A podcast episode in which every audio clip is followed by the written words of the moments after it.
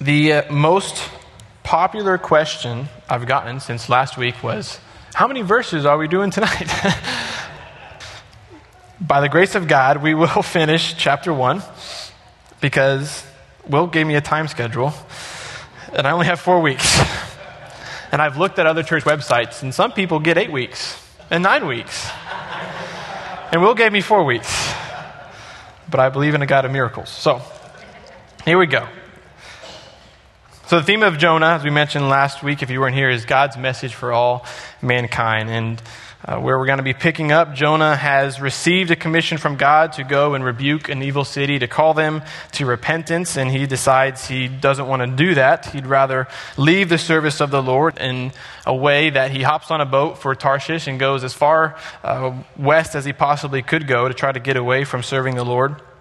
And we don't know how far into the journey, but in verse 4 there, uh, God sends a storm out to the boat to kind of rock it a little bit.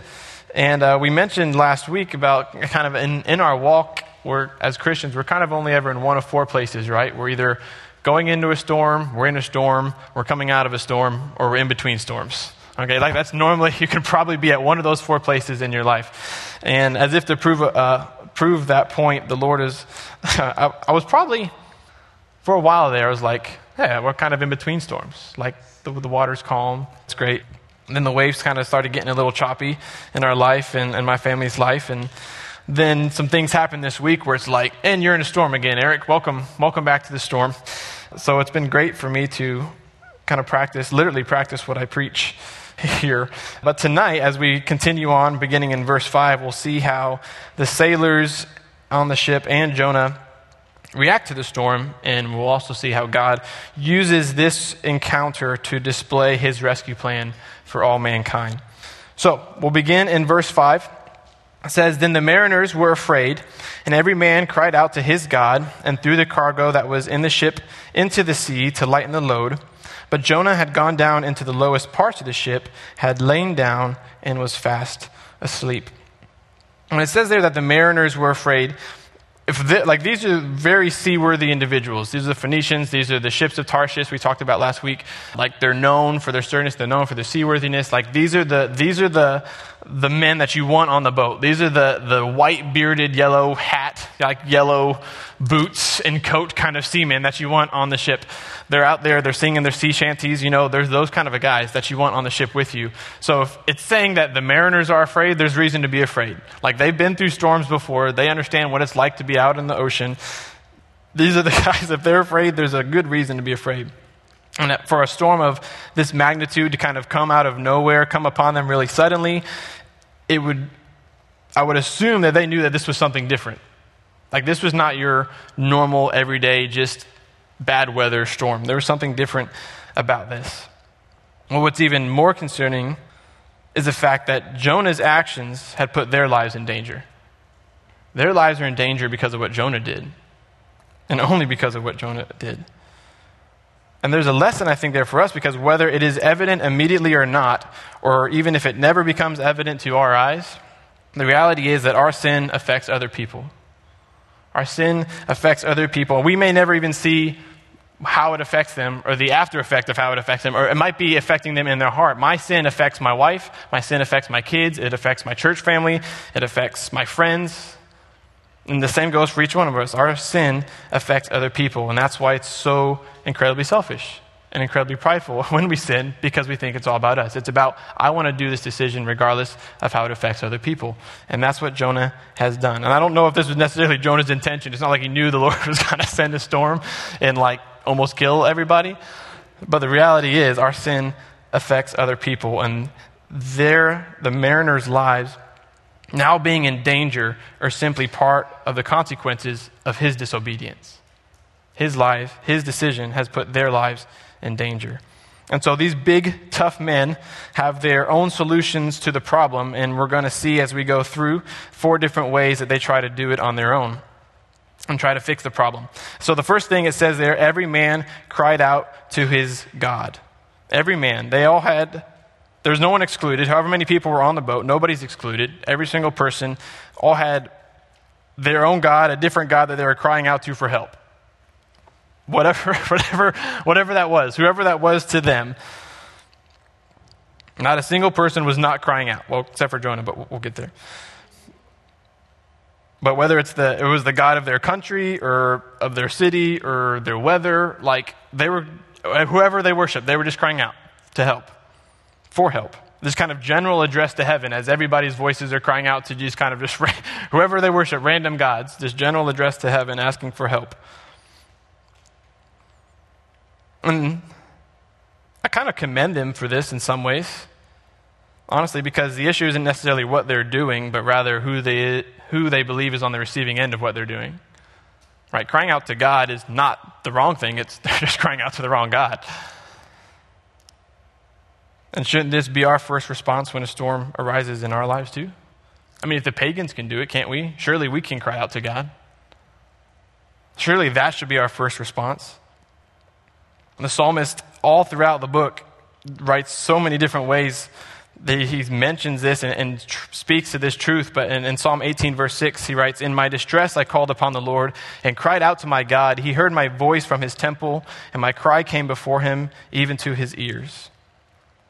And in James 5.13, Will was reading it and referring to it this morning, but it mentions, uh, maybe not this far down, but in verse 13, it mentions, Is anyone among you suffering? Let him try it on his own to fix his own problem. No, that's not what it says. It says, If anyone among you suffering, let him pray. That's the first thing you do in response to suffering. Let him pray.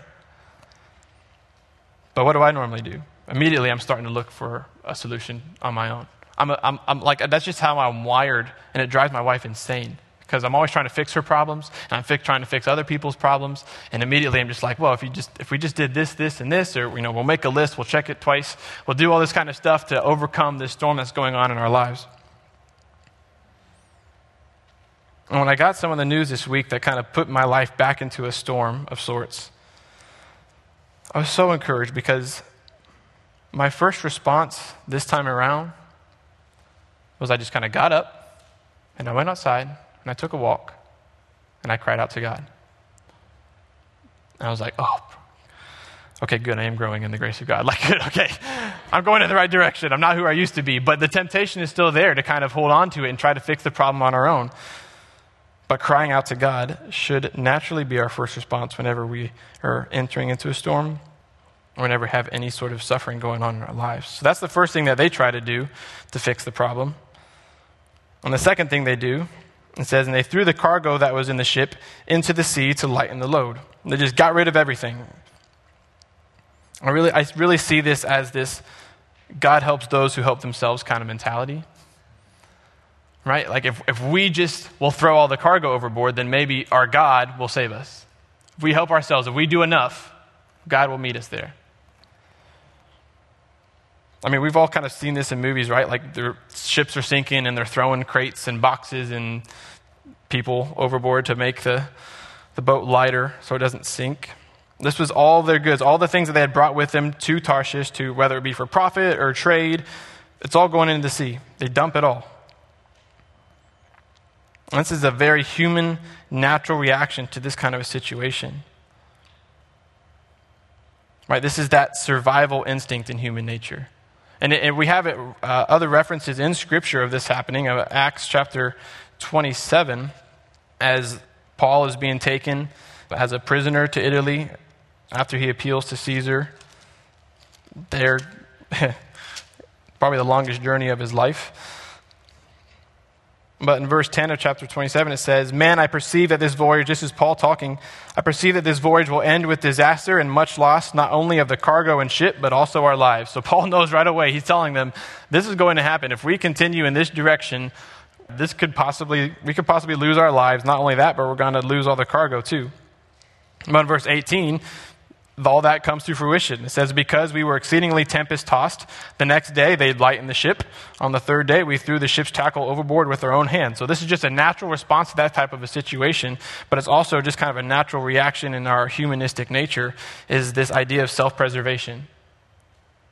That I'm willing to sacrifice whatever it would have profited me originally to save my own life. I'm willing to throw it all overboard if it means my life is saved.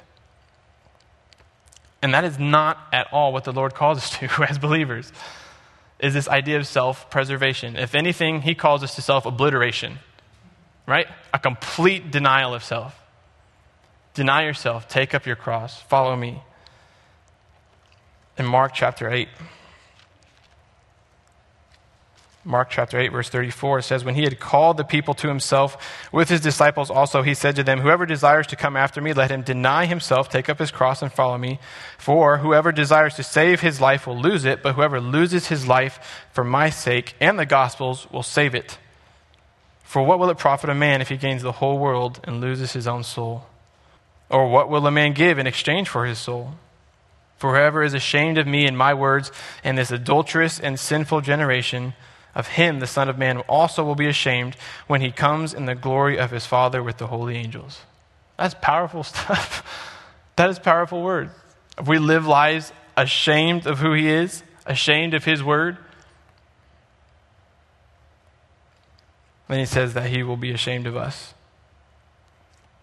That's why we have to deny ourselves. That's why we have to live this idea, this mentality of self obliteration, a complete and total surrender, absolute surrender, kind of like what Will was talking about this morning, to the Lord.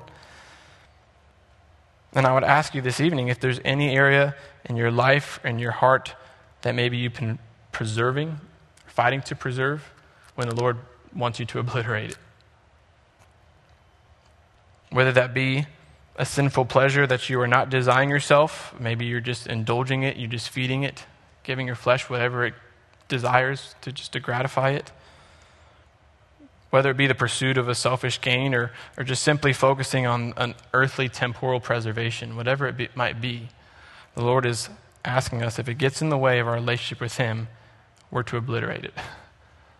We're to deny it, deny our flesh what it desires. So that's how the, the mariners are reacting to this storm. And our hero, the one who caused all the mess to begin with, is fast asleep.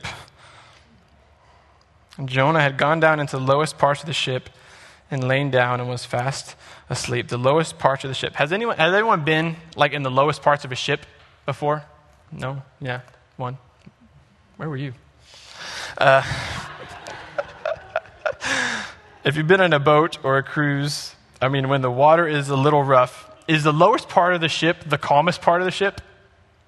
I'll just tell you because none of you answered. No, it's not. No, it's not the calmest part of the ship. That is where you feel it the most, is in the lowest part of the ship.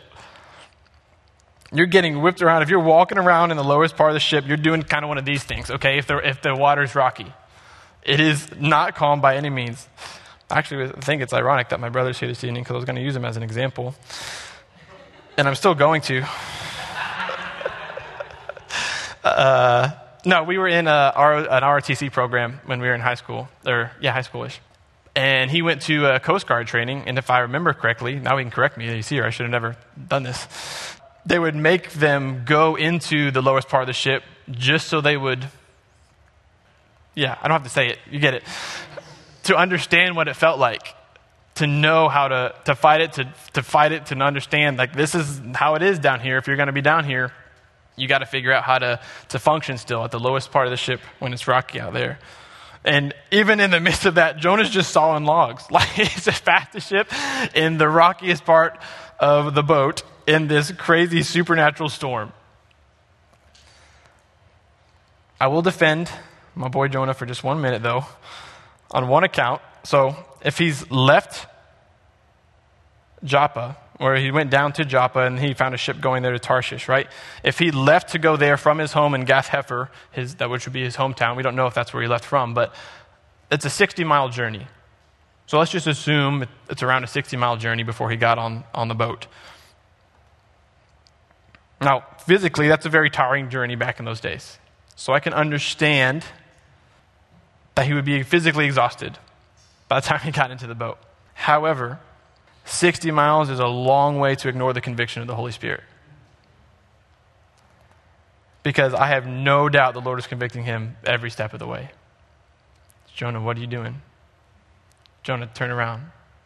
Where are you going? I gave you a command. Why are you running from me? What do you possibly think is going to happen? Like, I, can, I, just, I know, bec- I'm just trying to put myself in his shoes. That's how the Lord works with me. He's faithful to convict us when we're running away from him. 60 miles is a long time to ignore the conviction of the Holy Spirit, and yet Jonah is able to do it. And that phrase, fast asleep, the, the idea of the phrase in, in the Hebrew language is, is this having a security of mind, right? This having this peace of mind. Now, Scripture is clear when we ignore the warnings and the conviction of the Holy Spirit that God is not going to break our free will. He's going to allow us to make those decisions and follow through with whatever the, the consequences of our decisions are. But what has happened here is that Jonah has ignored the conviction so much that now he is in a position of careless self security to the point where he's able to fall asleep. And this is exactly how the enemy works in our life. Is an incredibly effective tactic and policy that he has, and he uses it to destroy us. When we become complacent and tolerate sin in our lives, and God in his mercy does not bring immediate punishment or chastisement, Satan uses that opportunity to rock us to sleep in a false sense of security. That's how the enemy works. And as a, just as a side note, we, can, we should never mistake God's mercy for his allowance or acceptance of sin. Just because God is merciful doesn't mean he's okay with it. And it's easy for, the, in those moments when we've, we've ignored the conviction of the Holy Spirit and we're in a place of, of, of false self security, of just this peace of mind thinking, and we lie to ourselves thinking, well, God's okay with it because I haven't been judged yet. And that's exactly how the enemy uses it. Well, nothing has happened yet. I mean, how bad can the sin really be? Like, God's not punishing you, so it must be okay. I mean, surely if God wanted to correct you, he could, so you must be in an okay spot. It's a very dangerous place for us to be in. And the side effect of that is also that we become unaware or unconcerned with how our sin does affect others around us. Just like Jonah, unaware and unconcerned, fast asleep, peace of mind with his decision. When we individually, or even the church as a whole, are in that place spiritually, we need someone to wake us up to the consequences of our actions, just like Jonah does. In verse 6. And so the captain came to him and said to him, What do you mean, sleeper? Arise, call on your God. Perhaps your God will consider us so that we may not perish. Call, call on your God. I mean, how can, how can you be asleep at a time like this? Everyone else has cried out to your gods or to their gods. Maybe if you cry out to your God, something different will happen. Maybe he'll respond differently. Perhaps your God will consider us. That phrase, consider us, just it means to give thought towards someone. It's pretty much he's saying all of our gods haven't given a single thought about us and they don't seem to care that we're perishing. Maybe your God will. Maybe your God is different. Cry out to your God. And I believe that this is a picture and message for the body of Christ today is to wake up to what is going on around us. Every other religious person on the boat was crying out to their gods faithfully, and the only one with a relationship with the one true God is sound asleep. We, as a church, need to wake up. Don't be a sleepy Christian. Don't just be okay with the status quo. Don't just be comfortable in sin. Don't just live in fear because the enemy is pressing around you on every single side. Don't be indifferent to all that is going around you in the world. We read in our scripture reading, our salvation is near at hand. the day we started. And Paul wrote that then, 2,000 years later, we are that much closer to our salvation. But he exhorts us wake up.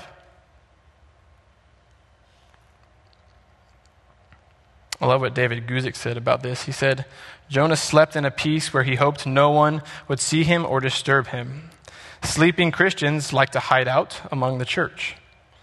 Jonah slept in a place where he could not help with the work that needed to be done. Sleeping Christians stay away from the work of the Lord.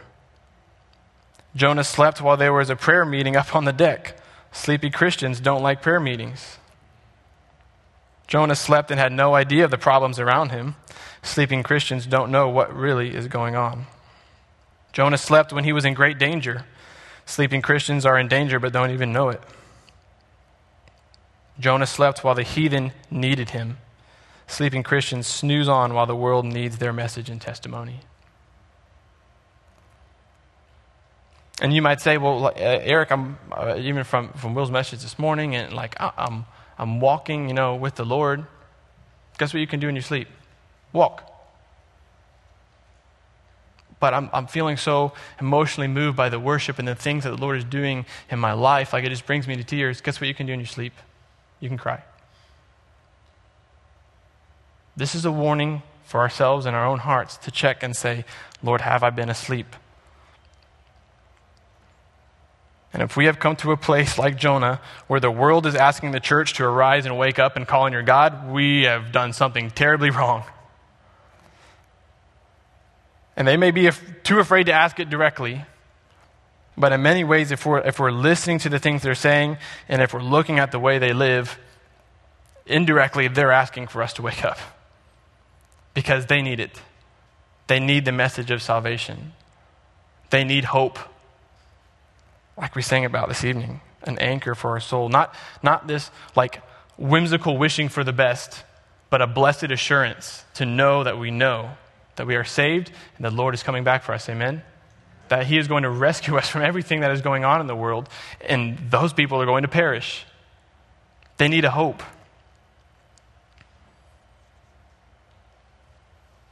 And I pray that we don't deceive ourselves into thinking that we're awake when we're really not. And I'm not talking about being woke, okay? By any means. I won't even go off on that. Okay. Charles Spurgeon said, When I speak of a wakeful man, I mean one who does not take the soul to be a fancy, nor heaven to be a fiction, nor hell to be a tale, but who acts among the sons of men as though these were the only substances, and all other things were just shadows. I want men of stern resolution, for no Christian is awake unless he steadfastly determines to serve his God, come fair or come foul. And I pray those are the type of Christians we want to be that will steadfastly serve our Lord, come fair or come foul. And if I'm looking at the world, there's going to be a lot more foul maybe than there is fair out there. And Jonah has an open door to cry out to his God. The world is asking him, the pagan is asking him to cry out to his God. He has an open door to be a witness, to glorify the Lord in this way, but instead he just joins in the next man's solution of trying to solve the problem. In verse 7, the third thing that the men try to do to fix it, they says, They said to one another, Come, let us cast lots, that we may know for whose cause this trouble has come upon us. So they cast lots, and the lot fell on Jonah. These lots were you know, just pebbles that they were used to systematically make decisions, in this case, trying to determine who was guilty of bringing this judgment upon them. I, don't, I read this and I'm curious as to what made this storm so different that, from the others that they had countered before. Like if this was just like their natural reaction to a storm was like, someone, someone did it. let's, let's cast lots again to figure out who, who's in trouble. Or maybe it's just superstition from their gods that they worship. I don't, you know, I don't know. They thought the gods were angry, and so they sent a storm. Or maybe it was just the first time that their lives were actually in danger because of a storm. Or maybe there was just a sense of something supernatural in the storm. And I kind of lean more towards that one, is there must have been something supernatural about this that they were like, we're just, we got, something's wrong. Somebody here is in trouble. And it was all driven by fear, though, wasn't it? It's all driven by fear, not trusting the Lord. And the same is for us. If we're not trusting in the Lord and living in fear, our response will be the same as these men. It will be. Our immediate reaction will not be to cry out to God if we're living in fear. Our immediate action will be to try to find the logical, natural, self preserving solution. But they cast the lots, and it says the, the lot fell on Jonah. I'm, I'm thinking if I'm Jonah, like, we already know the ship's rocky, right? Like, pebbles are round, they roll. Like if they're and they roll the thing and it like rolls off, and Jonah's like, that, that wasn't me, roll it again. Like obviously it's rocking around a little bit. Let's try to figure out dice roll off the table and when the ground is firm and it's not moving anywhere. Well, the lot falls on Jonah. And then they interrogate him. In verse 8, they said to him, Please tell us, for whose cause is this trouble upon us? What is your occupation? Where do you come from? What is your country? Of what people are you? So he said to them, I am a Hebrew, and I fear the Lord, the God of heaven, who made the sea and the dry land. I mean, they just jump, they just pounce on him. What are you doing here? What is going on? What job? Are you disobeying? What do you do for a living? What's your heritage? Let's figure out how to resolve this problem. Let's, do we need to kill you? Do we need to save you? But I love Jonah's response. He says, I'm a Hebrew. He could have said he was an Israelite, but he decides in his response to not be affiliated with the idolatry of the Israelites. Because that's exactly what the other men were doing worshiping God, crying out to God's idols, who knows? But he says, I'm a Hebrew. And even more than that, I fear the Lord, the God of heaven, who made the sea and the dry land. I serve the Almighty God, the creator of the universe. I also find it interesting that he says this because he says, I fear the Lord, and yet his actions don't really prove that statement. No, cho- no choice that he has made so far proves that he actually fears the Lord in that sense, in revering the Lord and respecting his word, wanting to live by his judgments, his commandments, his statutes. But he says, I fear the Lord. So in his heart, he, I, he knows, but his actions don't prove it. And maybe by, by this point and what's going on, he, he's repented, but either way, even though it is tragic when a believer's life contradicts the Word of God, I'm so grateful that God can still receive the glory if the believer only simply tell the truth about who God is. That even if my life, if my life is contradiction to his word and people know who I am as a follower of Christ, all I have to do is simply tell them the truth about who God is. And he still receives the glory from that. Verse 10 then the men were exceedingly afraid and said to him, Why have you done this? For the men knew that he fled from the presence of the Lord because he had told them. So Jonah tells them why he's on the ship to flee from the presence of the Lord. He doesn't want to serve the Lord in this way anymore. And it says there that they were exceedingly afraid. Like they were afraid before, but now they're like afraid, afraid. Like it's only getting worse.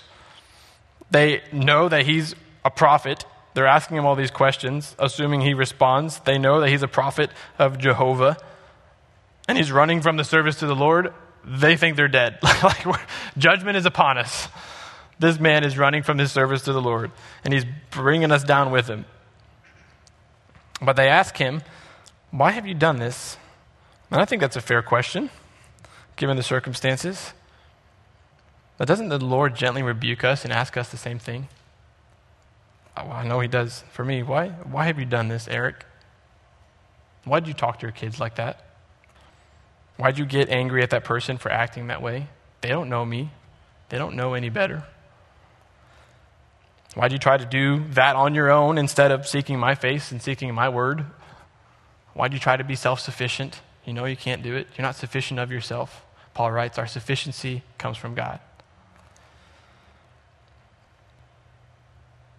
or even more so in my heart and in my, my mind. You know, he why, why did you think that way about that person? I love them. Why can't you love them? It's a fair question for the Lord to ask us, too. It's also a fair question for an unbeliever to ask us if they know that we follow Christ and we're not acting like it. That's the rebuke that hurts the most sometimes. you're all gung ho for Jesus, and then you part of your flesh comes back and you, and you give in, and, a, and an unbeliever sees it. Why, why did you do that? I thought you were a Christian. I thought you were so spiritual, so much better than everybody. Obviously, their perspective is twisted. They don't understand. But that rebuke hurts because we know, oh, I blew it. My conduct is supposed to be set apart. He said, Be holy, for I am holy. And I just, I just blew my witness. Of course, there's grace. I'm so grateful for that because I've blown that so many times. It says in verse 11, they said to him, What shall we do to you that the sea may be calm for us? What, what do we do to make it stop? What's, what's the solution? I mean, it's only getting worse out there. Verse 11 goes on, For the sea was growing more tempestuous. It's just, it, I don't even know how they even, water's coming over the side. I don't know. They're going up and down. Sails are getting ripped. Who knows? But it's getting worse. Well, they ask this question, What shall we do to you that the sea may be calm for us? Or if we put it another way, they're asking, What must we do in order to be saved? They're asking, What must we do in order to be saved? And Jonah responds, verse 12, he said to them, Pick me up and throw me into the sea. Then the sea will become calm for you, for I know that this great tempest is because of me. And in this verse alone, we see a beautiful truth of the doctrine of salvation displayed throughout Scripture, and that is that all it takes for everyone to be rescued is for one man to pay the price. All it takes for everyone to be rescued is for one man to pay the price. And I don't, I don't know why he thinks this will work. Maybe he's forcing himself into a complete dependency on God. We just throw me overboard and let the Lord have his way with me. Come hell or high water, literally. Like, just, I'm, I'm going to throw myself onto him. I've been running from him for too long. Maybe he's finally repented and he knows that anything is better than continually running from God. Like, I I'd rather go overboard and trust the Lord, and he can take my life or he can save it. Maybe it's just out of compassion for the sailors. Like, he knows, he realizes that his life is now what has put them in danger. And out of compassion for the lost, he's willing to be sacrificed. Because there's no indication here that he has any idea what's going to happen when he hits the water. like, is he just going to be taken away with the waves? I mean, he's going to be pulled under by the current. But what is evident is that he's done thinking about himself and finally considers how his actions will affect others, even if it does cost him his life. That didn't used to be the case. he didn't care how his actions affected the, the, the sailors, the mariners at first. He's saying, I'm willing to die if it means you will live. Pick me up, throw me in the sea, and then it's going to be calm for you. And aren't you glad that the Lord did not think about himself when he went to the cross? Jesus said, Put, put me up on the cross, put nails in my hands. That's going to mean salvation for you. I'll go there in your place, I'll be sacrificed for you. Verse 13 Nevertheless, the men rowed hard to return to land, but they could not, for the sea continued to grow more tempestuous against them. So here's the fourth thing the fourth thing that we see the men trying to do to fix the problem on their own, even though Jonah has given them a solution, they're saying, nah. And so we're just going to keep rowing harder and harder to try to beat the storm. They couldn't because the sea continued to grow even more tempestuous against them. They could not save themselves. It has not worked out for them yet, has it? They've tried crying out to their gods. They tried throwing all the cargo overboard. And they've tried casting lots. And now they're trying this as well. The message of salvation is stop trying to do it your own way. You're only going to wear yourself out and you'll be no better off for it. You're just going to have to keep trying or keep figuring out some other way. And the Lord says, I gave you a solution. Jonah's saying, I'm giving you a solution. You have to throw me overboard. But man is trying to do it on their own. And in some ways, I'm sure they're thinking, like, that's just that can't be it. Like, that's an outlandish solution to this problem. But it also seems way too easy. Like, we're just going to dump this guy and then all of a sudden we're going to be saved. How, how, could, how could that possibly, in, in their logical way of thinking, trying to reason this out, how could that l- even make sense that that would be the solution to, to what, what saves them? In 2 Corinthians 11.3, Paul writes, But I fear lest somehow, as a serpent deceived Eve with his craftiness, so your minds may be corrupted from the simplicity that is in Christ. And we have to be careful to not fall into that same kind of mentality of these of sailors and thinking, how could that possibly be it? Have you ever heard, talked with an unbeliever and shared the gospel with them, and, and their response is, well, that's too easy. That's too simple. There's got to be more than that. No, that's it. It is. Oh, that can't be it. No, it is. that's it. It's the cross. It's not Jesus and anything, it is Christ alone, the means of salvation. I mean, just like these sailors are figuring out, I mean, praise God, it's nothing else on our part, or else we'd never be saved. We just keep trying. They just keep trying. It's not working. Paul writes in Galatians chapter 1, verse 6, he says, I marvel that you are turning away so soon from him who called you in the grace of Christ. Turning away to what? To a different gospel, which is not another, but there are some who trouble you and want to pervert the gospel of Christ. But even if we or an angel from heaven preach any other gospel to you than what we have preached to you, let him be accursed. As if that didn't get the point across, verse 9, as we have said before, so now I say again, if anyone preaches any other gospel to you than what we have received, let him be accursed. If an angel showed up on this boat right now and said, You've tried these four things, you just got to try this one other thing, and it's fix the sails. Another gospel, another way, man's way, trying to figure it out on his own.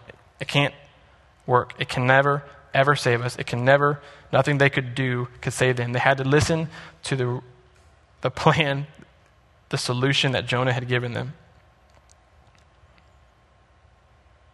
Verse 14 says, Therefore, Oh, I'm sorry, verse 13. Nevertheless, oh yeah, the men rowed hard to return to land, but they could not, for the sea continued to grow more tempestuous against them. Because of that, they cried out to the Lord and said, We pray, O Lord, please do not let us perish for this man's life, and do not charge us with innocent blood, for, for you, O Lord, have done as it pleased you.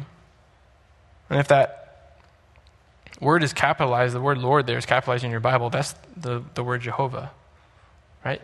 Now, that, this is not just some God anymore they're talking about. They're specifically talking about Jonah's God, the one true God. And they cry out, Do not let us perish. Christ died so we could live. And then they cry out, Do not charge us with innocent blood. Christ was the innocent one. We are guilty. We should have been charged. He went to the cross on our behalf. In Isaiah 53 5, he was wounded for our transgressions, bruised for our iniquities. By his stripes we are healed. He died in our place, the innocent one, for the guilty. For you, O Lord, have done as it pleased you.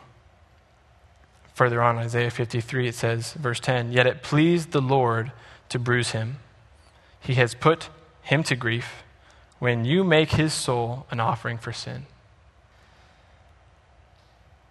One of my favorite verses, Hebrews 12 2.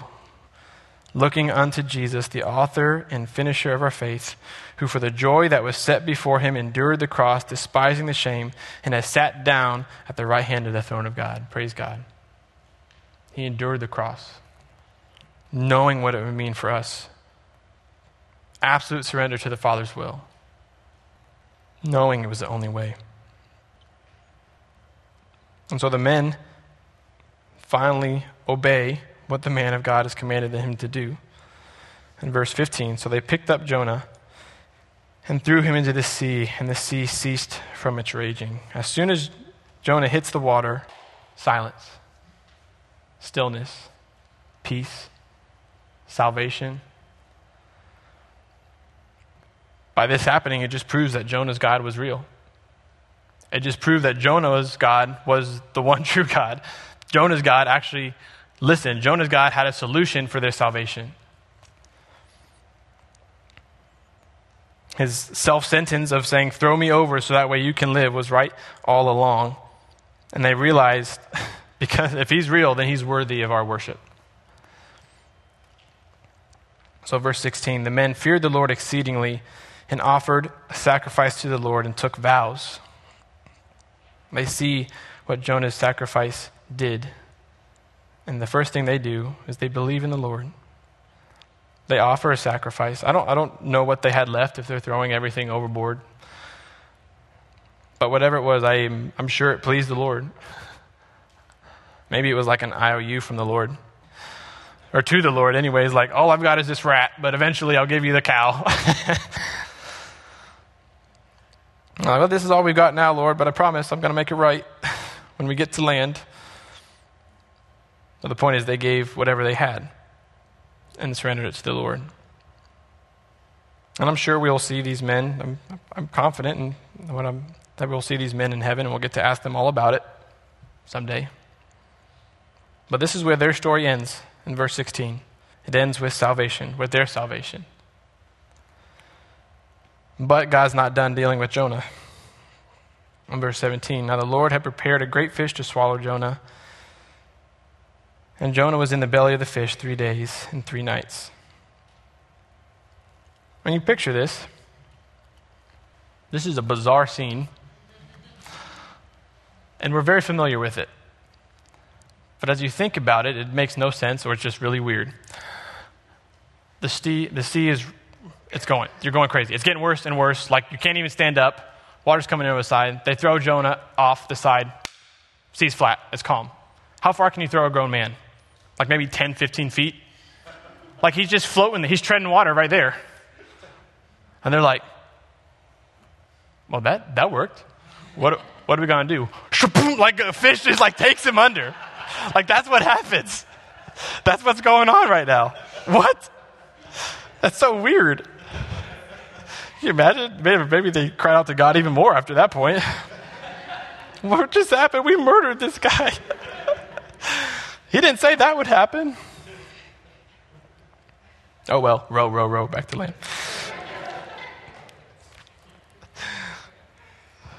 That's weird. Bible's crazy, man. I want like some accurate portrayal movies made of some of these stories, the realistic things. Like, what's, what? That's insane.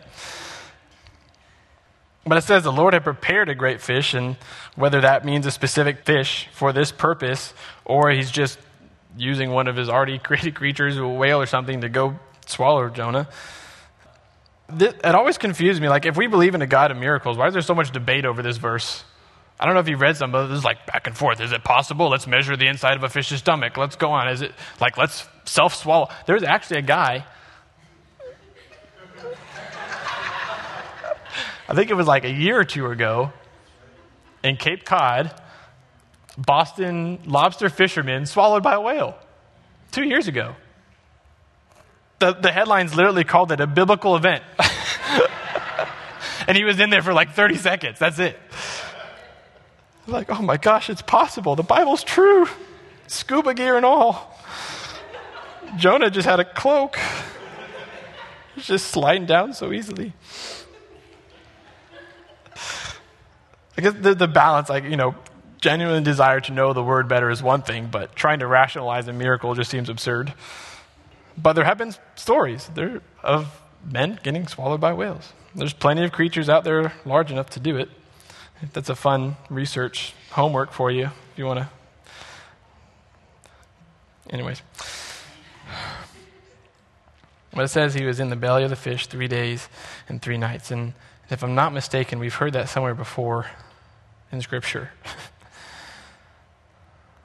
now, the, the, the, phrase itself doesn't mean a, an exact 72 hours like from the, all, all of one day, all of one night, all of one day, all of one night, you know, that kind of, that kind of way. This is just kind of a, a Hebrew expression to, to designate time. It just really means a, a, portion of a whole day would still be considered a whole day. So at least a portion of a whole day, three portions of, a, of days and three portions of nights he was in there. And that's also why you know, it talks about Jesus being in the tomb, right, three days and three nights, but some people are like, whoa, that's not possible because, okay, no, just a Hebrew expression, you just understand, and it makes more sense. But, anyways, It's so, man, it's so cool. Turn to Matthew 12. And you guys probably know where I'm going with this, because where else would you go?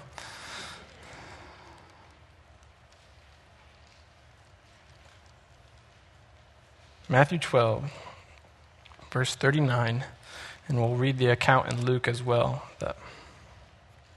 verse 39 of Matthew 12. But he answered, this is Jesus, the, some of the, verse 38, some of the scribes and Pharisees answered, saying, Teacher, we want to see a sign from you. But he answered and said to them, haven't I seen a, shown enough signs? No. An evil and adulterous generation seeks after a sign, and no sign will be given to it except the sign of the prophet Jonah. For as Jonah was three days and three nights in the belly of the great fish, so will the Son of Man be three days and three nights in the heart of the earth. In the account in Luke chapter 11, verse 29, It says, While the crowds were thickly gathered together, he began to say, This is an evil generation. It seeks a sign, and no sign will be given to it except the sign of Jonah the prophet. For as Jonah became a sign to the Ninevites, so also the Son of Man will be to this generation. Listen, you, first of all, if you've got a problem with the whole three day and three nights thing, just take it up with the Lord, because He's the one that confirmed it was three days and three nights. All right, that's from the mouth of Jesus Himself. And what Jesus is saying there to the Pharisees as they're asking him is like, if, if all the signs that I've done up to this point have not proven to you that I am God, then I, I, don't know what, I don't know what will. But here's what's going to happen the Son of Man is going to be in the heart of the earth three days and three nights. That's a sign. That is a sign that I am God. And that sign that Jesus is talking about, referring to Jonah here, is that death did not hold Jonah and it wouldn't hold him either. Even though Jonah offered his life to appease God's wrath, his life was preserved and he was set free. Just as the Lord did on our behalf to appease the wrath of God. And his just and holiness cannot just let sin go unpunished. And of course, his life was preserved. He was resurrected. He conquered sin and death, and he was set free. So, as we begin to close this evening, chapter 1, by the grace of God, God of, God of miracles, I realized something to me is really cool. Maybe you've already picked up on it, and you're like, I noticed that right away. We know that in this last verse here, Jonah being in the belly of the fish points to Christ being in the grave and resurrecting, and him conquering death. But what I see through this entire first chapter it all points to Jesus. It all points to Jesus. We see God's rescue plan for humanity hiding in plain sight, right there for all of us to see. Starting from the beginning, man's natural instinct is to run from God. As a result, man encounters trouble and punishment when he tries to do that. Man tries his own way to save himself and can't. We saw that in the sailors. God reveals that salvation for all men must come from the sacrifice of one man, when man cries out to God to save him and accepts God's plan of salvation, God honors that and he is saved. And that's only possible because one man endures the punishment for all. That's what we see here. It all points to Jesus, this entire chapter. This is the gospel on display for everyone to see. It's not hidden. The gospel is not hidden. It's not for the spiritually elite. It's there for anyone to accept, to show us, to say, you can't do it on your own. Turn to the Lord. Accept that He is the only way of salvation. He went to the cross for you. He's the only one that could do that. The world needs to know that. He's the only one that can do it. Through one man's death, all of us can be saved. The way of salvation. God's message for all mankind. And this is the first part of the message that all mankind needs to hear. Know, I, I mentioned at the beginning of last week that I prayed that our hearts would we realize the first thing is to have understanding the responsibility, the duty, and the command that we have as a church to deliver the message of salvation to all people. That's what chapter one is. We have a duty to deliver this message. Don't have time to be sleepy Christians. we need to wake up if we've been asleep. And I'll end with some lyrics to uh, a song from a band that I really enjoy, but it, the, the name of the song is called Wake Us Up. And they say, We're done with dead religion. We're done with playing games. We want to see your power consume our church today. Pour fuel upon the fire so the lost may see the light. Lord, come, replace your lampstand. Lord, hear your people cry. Wake us up, Holy Spirit, wake us. And that is my prayer this evening. I, and I trust and pray that is yours as well in the areas where maybe you've been asleep Let's be awakened to the things that are going on around us and to the ways the Lord is trying to work in our heart and our lives so we can take this message that is hiding in plain sight for every man to hear. Amen? Let's stand. Father, I thank you that with just a little bit of study here, the thread of your gospel is sown throughout the entirety of Scripture, that it all points to you.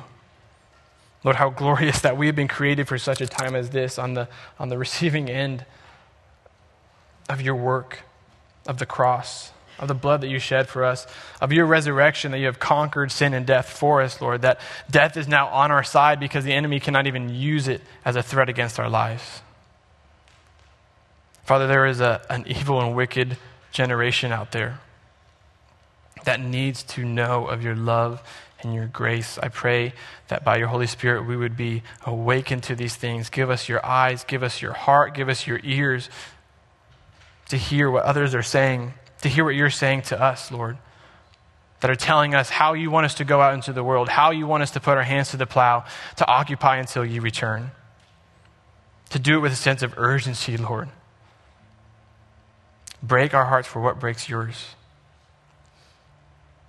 Father, thank you for your faithfulness towards us. Thank you for saving us. That while we were still sinners, you died for us. Thank you that it, at its surface level, it's such a simple way to be saved. That we don't have to do anything to add to it. That we couldn't do our, it on our own. And I pray, Lord, for those of us here tonight, maybe who have been trying to do it in our own strength, not in, in the means of salvation, Lord, but just trying to do life, trying to go through the storm in our own strength. I pray that we would just simply surrender to you and that you pull us through. Thank you for your love and your grace and your mercy towards us. And we offer the rest of this time to you in Jesus' name. Amen.